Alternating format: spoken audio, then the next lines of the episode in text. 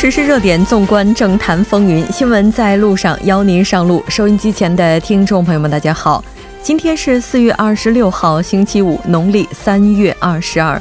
欢迎您准时收听首尔交通广播，调频一零一点三，我是主持木真。那今天是五月三号。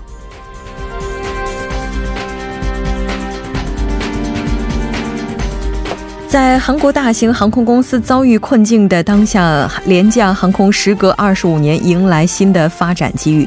国土交通部决定将新增往返于韩中两国之间的航空线路垄断格局有望打破。北韩媒体日前批判驻韩美军的萨德训练，金正男暗杀涉案人员获释，北韩与美国间依然暗流涌动。比根下周访韩能否成为？对北人道主义援助的契机引人关注。一季度 GDP 下滑，出口不景气，韩国经济当下经历的究竟是危机还是阵痛？今天的时事讨论会带您详细了解。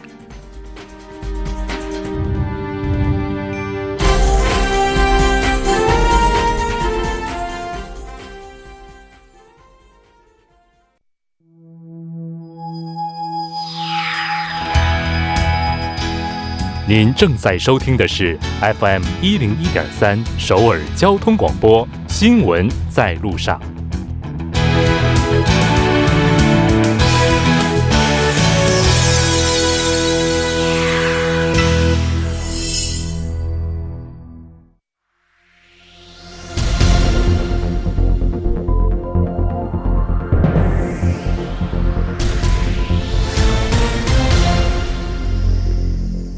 此时此刻，主要新闻。接下来把时间交给新闻播报员孔苏，我们稍后再见。下面是本时段新闻：共同民主党今天在国内首家购买型幼儿园举行了现场最高委员会议，承诺在二零二一年之前将国公立幼儿园占比扩大到百分之四十，提前实现文在寅总统的大选承诺。购买型幼儿园是教育厅将私立幼儿园购买后转为公立幼儿园的地方。院内代表洪永标当天上午在首尔冠岳区归岩幼儿园举行的现场最高委员会议上表示，为了强化幼儿教育的公共性，将提前实现文在寅政府的核心国政课题，尽早将国公立幼儿园占比扩大到百分之四十。教育部起初计划到二零二二年将国公立幼儿园的占比扩大到百分之四十，但受去年私立幼儿园腐败事件的影响，要求扩充国公立幼儿园的呼声越来越高，因此决定将目标的实现时间提前一年，今年将新增设一千零八十个班级。下一条新闻。法务部长官朴相基就调查权调整问题导致检察机关和警方的矛盾加剧一事发表立场。他强调，应该从国民的立场来看待问题。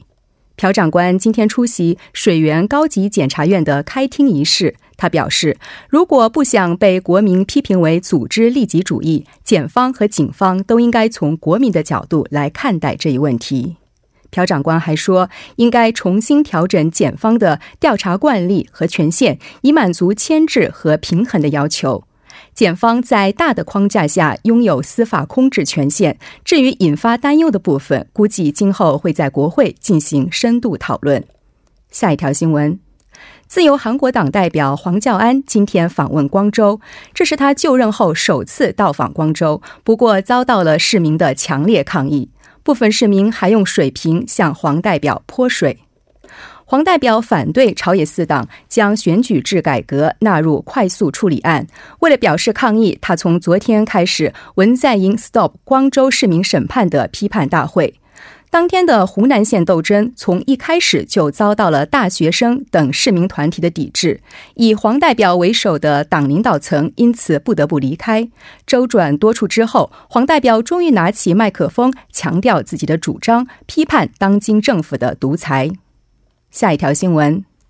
韩国国土交通部今天召开航空交通审议委员会会议，决定将往返于韩国和中国的客机航线从五十七条增至六十六条，新设仁川至张家界、北京大兴、南通、宁波、青州、务安、大邱至张家界、务安大邱至延吉共九条航线。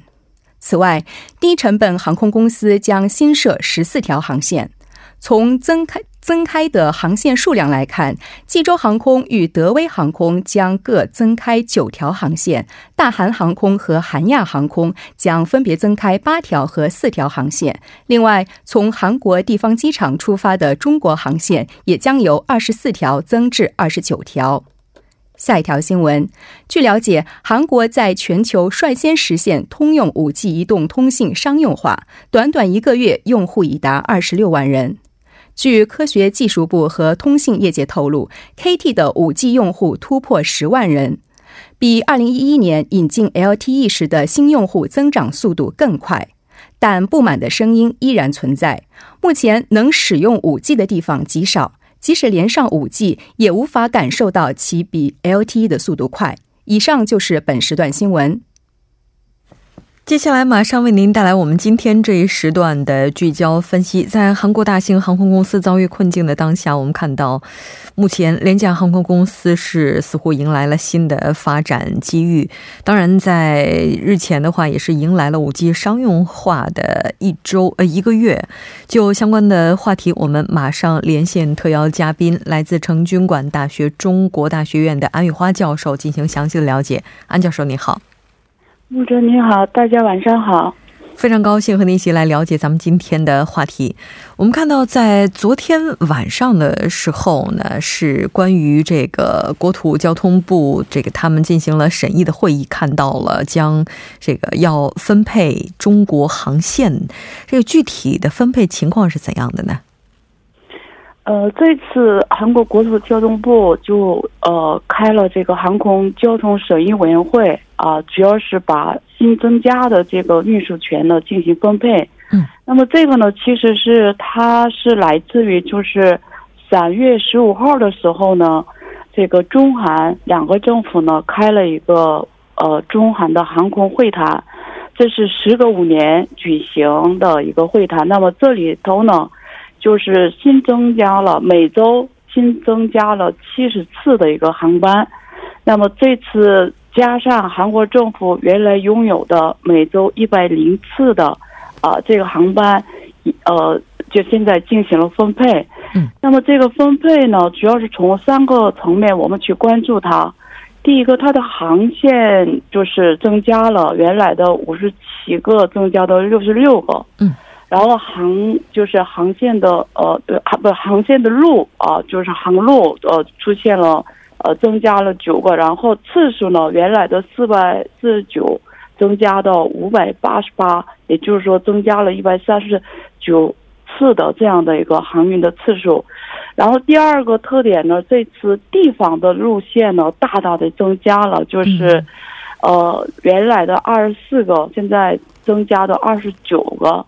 然后次数呢，一百零八，现在增加到一百七十。那么这里头我们关注的是，啊，比如说像，呃，沈阳、郑州、南京、杭州、哈尔滨，还有成都，啊，成都还有武汉，啊，北京、上海是原来有的，还有西安，呃，韩国是呃，中国是有，还有延吉这一块儿，啊，韩国是像这个大邱，啊，大邱。呃，包括这个福山，呃，就是这些地方政府，青州啊，这些大镇，这样地方政府现在都呃进进去了以后呢，以后这些地方的，就是他们去中国的时候，可能非常方便，不用到仁川。嗯，还有一个是这次分配的特征，第三个是，呃，大就是大型的航空公司，我们叫 FSC，他们。和这个低成本的航空公司，他们 LCC 嘛，我们叫它的这个比例呢，现在增加的挺快的。原来的比例是八十九点五到十点五这样的比例，现在呃，就是分配完了以后呢，大大型的是现在占了七十一点九，啊，低价航空公司呢，啊，现在占了二十八点一，几乎是三分之一。所以从这个角度呢。啊，这次分配的情况来看呢，就是说非常有利于这些，就是顾客啊，这客人去地方政府的这个方便的一个啊一一个路径。第二个是低价航空公司现在啊，就是加进来以后呢，以后可能航空费用会降低的很快的，所以我们可以期待啊。所以这次重新进行调整，包括线路增加之后，它最大的亮点，我们可以理解为是将一些主要的线路分流到地方政府，同时引入更多的廉价航空公司来降低航空成本吗？是的，是的，是的，就是既方便这个顾客的这种啊便利度，然后又考虑了这个地方政府的这些呃经济活力和还有这些呃航空公司之间的这种啊分收益的分配啊公平性吧，应该是从这个角度我们可以理解它的这种亮点。嗯嗯，是的，在之前的话，刚刚您提到。像大型航空公司是占到将近百分之九十的比重，廉价航空公司只占百分之十。对，也就是说，之前的话几乎是类似于垄断经营的模式。是是，这个其实韩国是一个很大的问题，因为，呃呃，一一直到现在，其实这个呃整个这个国际航空运输权呢垄断于大航空和海亚航空。啊，其实是更多的垄断在这个大航空这个身上。那么为什么会有这样的现象呢？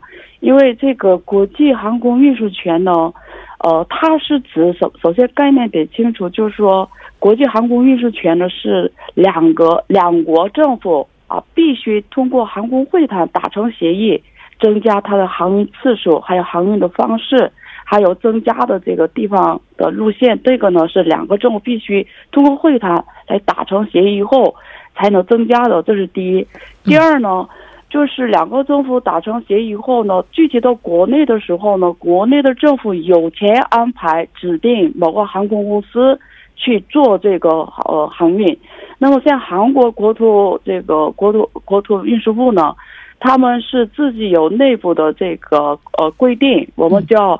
国际航空运输权及领空通过使用权分配等相关规则，这个是最新版本，是去年的九月啊修改的。这里头有一个，就是分配国际航空运输权的时候呢，它是，假如说你申请的航空公司多于多出来的这个航运啊航运呃路线的时候呢，经过竞标的方式做，那么它里边一共有一百一十分的呃这样的一个评价指标。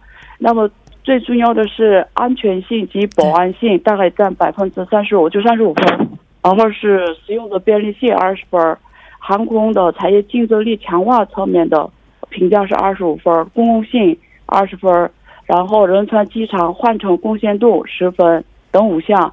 这个如果按这具体细节，大概有二十多个指标。那么这个一个一个一个评价下来，闹了半天，其实符合这些条件的呢？其实大大部分都是大航空，其他公司很难满足，啊这些指标。那么这次为什么增加了这些低低低成本的航空公司呢？你知道上次韩国有大航空的这些，啊采伐那些就是有点暴力呃事件，还有一个是这个现在韩亚航空啊经营困难等等这些两大大型的航空出现一些经营上的问题，那么而他们对社会形象不太好。所以正好就是社会氛围这样的时候呢，利用这个机会，加了一个社会啊社会贡献度这样的指标，还有一个是消费者评价指标，呃公平竞争指标，这个加起来多了七分，一共是七十四点五分的成绩以后呢，可以呃因为有这么多的不好的事情发生以后，他们的评价降低了，嗯，正好是这些低成本的有机会。啊，顺理成章的可以拿到这样的一个份额吧，应该是。是的，这次拿到的份额增比不可谓不小哈。那当然，它也是和现在整个航空业界在韩国它的大环境有关联。对于普通乘客而言，大家应该更为关注的还是安全方面的问题。希望在经历过这样的一个配额调整之后，在安全性方面呢，也能够得到进一步的强化。是的，那我们看到这个韩国五 G 商用化是已经一个月了。借今天这个机会，也请安老师来跟大家这个分享一下，现在商业化这个成果到底怎么样呢？对，好像我们上个月谈过这个问题哈，正好是在呃五月三号，正好一个月了嘛。对。那么整体情况呢，我们给他做一个评价的话，应该是达到了一半的成功。那么为什么说是一半成功呢？首先就是它增加的这个用户数来的话，现在已经吸引了二十六万二十六万名用户，就一个一个一个月。那么这个是我们可以说，虽然不如就是一一年的时候。从四就是三 G 到 LTE 智能手机的三 U 速度，但是呢，从创新服务这一块呢，一个月内用户达到二十六万，应该是，呃，它是一个比较，就是就是证明了一个它的呃成功的可能性还是大一些。但是为什么一半呢？因为它出现了很多问题，可能你也在很多新闻上也听到这个，就是说，因为它现在网络覆盖度现在远远不如。啊，人们所需要的对这个服务的要求的这些啊标准，就达不到要求。对你，比如说你到一个建筑某一个建筑物里边的话，可能是它的覆盖面不到位，可能有些就断了啊，就是很多通信呢不就是不稳定。哦，这这是所以现在很多人用完了以后呢，呃，就觉得还不如他期待的那么有效那么快。嗯，所以这个得。以后需要一个必须扩展它的基站，呃，现在反正韩国现在政府呃目标是，呃，到二零二二年，呃，将建成完整的全国网。那么现在一个月内，就是这一个月内已经多建了十万个基站，以后明显比上个月初的时候，现在效果是好多了。嗯，质量的投诉呢稍微减少了，但是整体上呢，现在还是有很多不便。可能这个以后它发展的一个关键吧，应该是，嗯，是的。但是不管怎么样，在第一个月的时候就能够吸引这个不到三十万的用户，速度还是非常可观的。当然，后续的这些基础设施建设，这对于韩国建设业本身而言，可能也是一个挑战了。非常感谢安教授带来今天的这一期节目，我们下期再见。好的，再见，谢谢。接下来关注一下这一时段的路况、交通以及气象信息。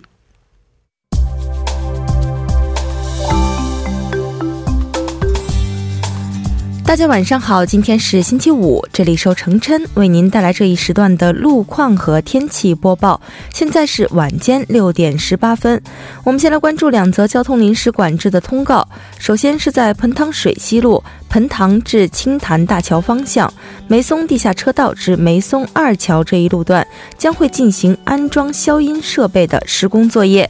受施工影响，届时单方向的四个车道中的三个车道将会进行部分时段的交通管制。那具体的管制时间是五月七日晚十一点至五月八日的凌晨五点为止。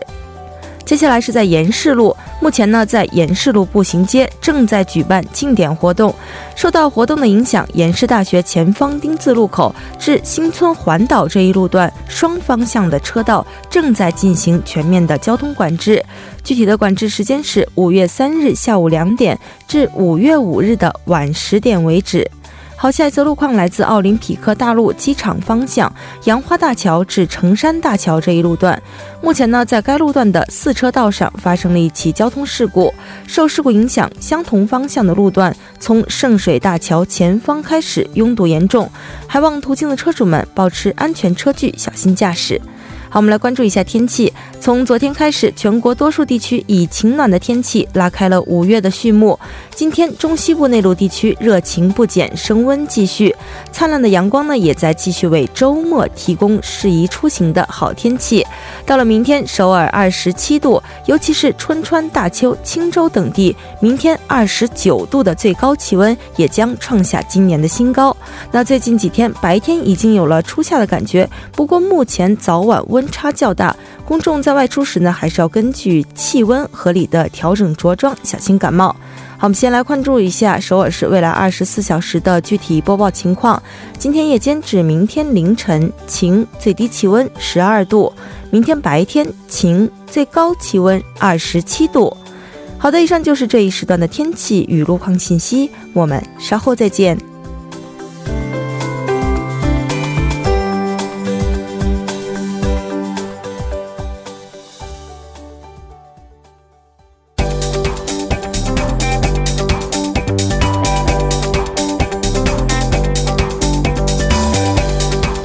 金融市场，解读财经热点。接下来马上要连线我们今天的特邀财经评论员高晶。高晶，你好。你好，非常高兴和你一起来了解今天的财经观察。依然是先来看一下今天韩国股市的走势。好的，那么今天韩国大盘指数呢是小幅下跌开盘，早盘呢这个跌幅就有所扩大，之后呢维持低位震荡的走势，最终以两千一百九十六点三二点收盘，下跌了百分之零点七四。那么相反呢，中小板指数今天上小幅上涨了百分之零点一九，收盘在七百六十一点八二点。那么从板块来看呢，今天除了通信和这个纤维服装以外呢，其他板块是全部下跌，其中机械下跌百分之一点八，降幅最大。其次呢，这个运输装备、银行、流通板块的降幅呢也都比较大。那么从这个投资主体来看呢，今天个人和外国投资者是买入操作，机构投资者净卖出。那么韩国机构投资者抛售规模比较大，是今天股指呢下跌收盘。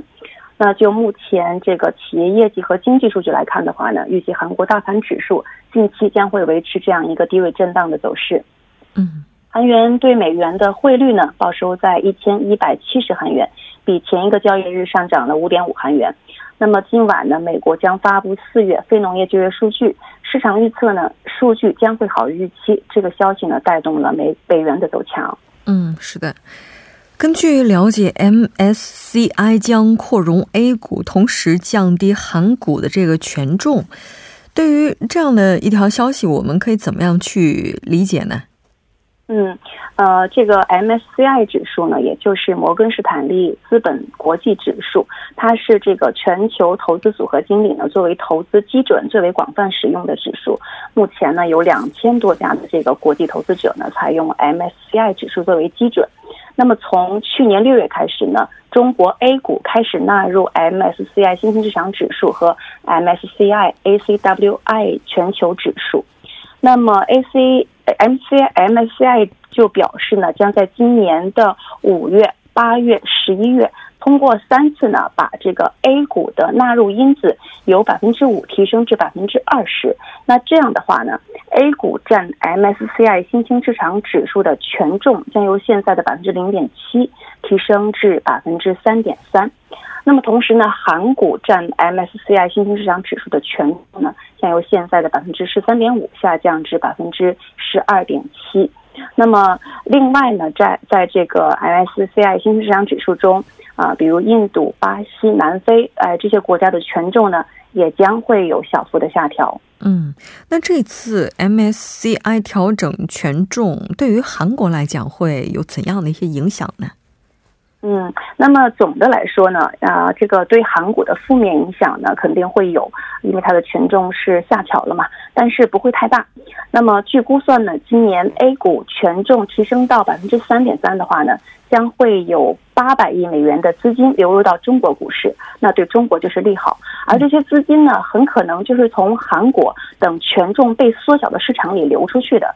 那么，甚至有韩国券商就预测呢，理论上啊，将会有一百六十亿美元的外国投资者资金离开韩国股市。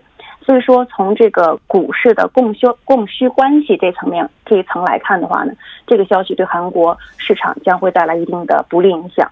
嗯，是的。不过这个对另一方面呢，这个韩股在 MSCI 新兴市场指的这个权重缩水呢，已经不是第一次了啊。韩股占它这个权重呢，在二零一七年年底曾经达到最高百分之十六点二，那目前呢就下降到了百分之十三点五的水平。